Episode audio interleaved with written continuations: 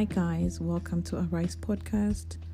Today, I'm just going to talk briefly about how it's important to love on people and not condemn them.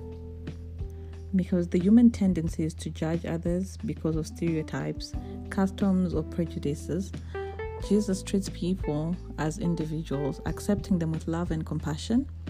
Do you, as a person, dismiss certain people as lost causes?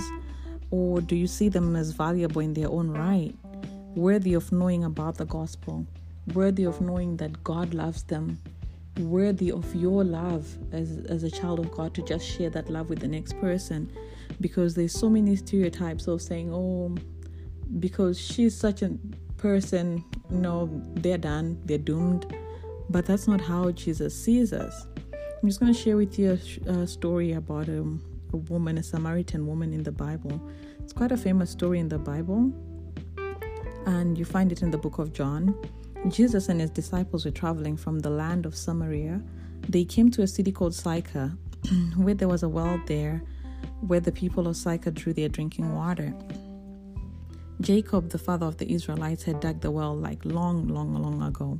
The early afternoon was probably sunny and hot, like I think was part of the hottest it's the hottest time of the day. Wearily Jesus sat down by the well while the disciples went into Sychar, the city, to buy food. Jesus was all alone, and then this woman who lived in Sychar came to draw water. And Jesus said to her, Give me drink. But the woman was surprised. Then, how is it a Jew asks her to, for a drink of water when she's a Samaritan? Because in those days they had no dealings with each other, like the Jews and Samaritans did not like each other at all. So she was probably even more surprised when Jesus said to her, If you knew who I am, you would ask me for living water. The woman said to Jesus, Sir, you have nothing to draw with, and the well is deep. Where then do you get the living water?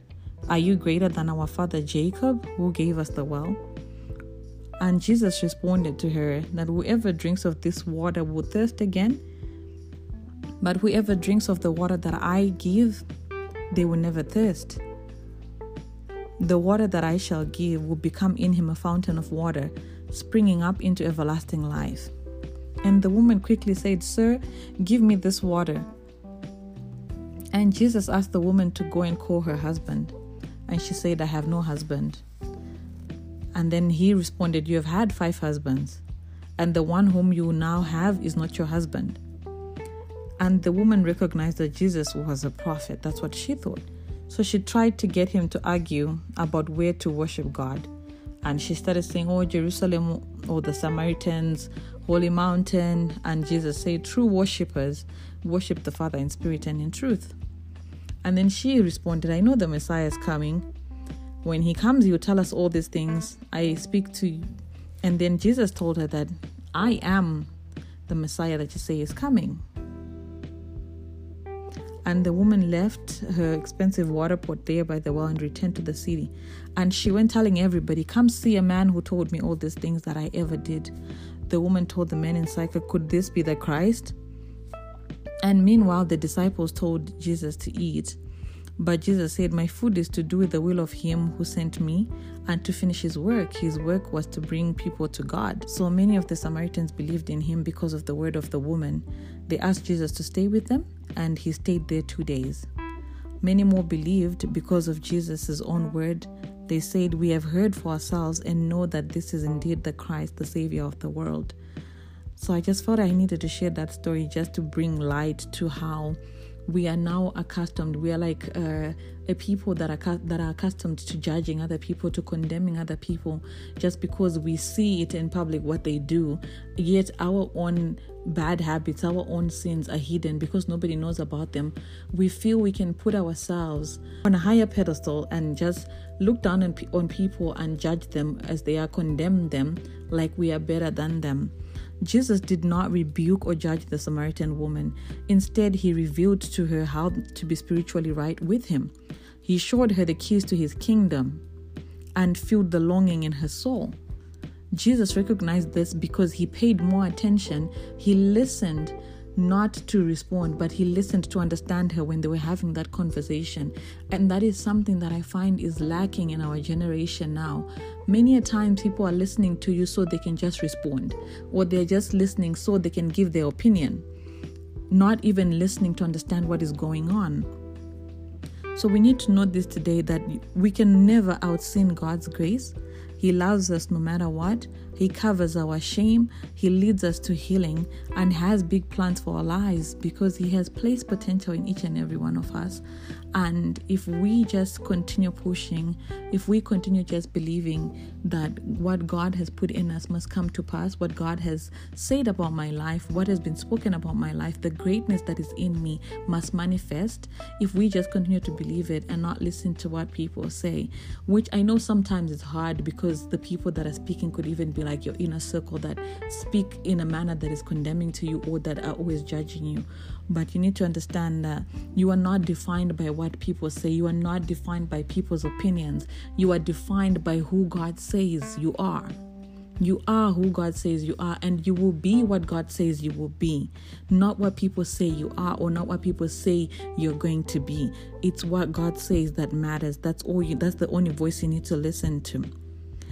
The Samaritan woman is who Jesus came for, and so are you. We are like the Samaritan woman, like we have our own flaws, and Jesus came to save people like us. But the one thing I love about this story is how Jesus met her where she was in her life at that well.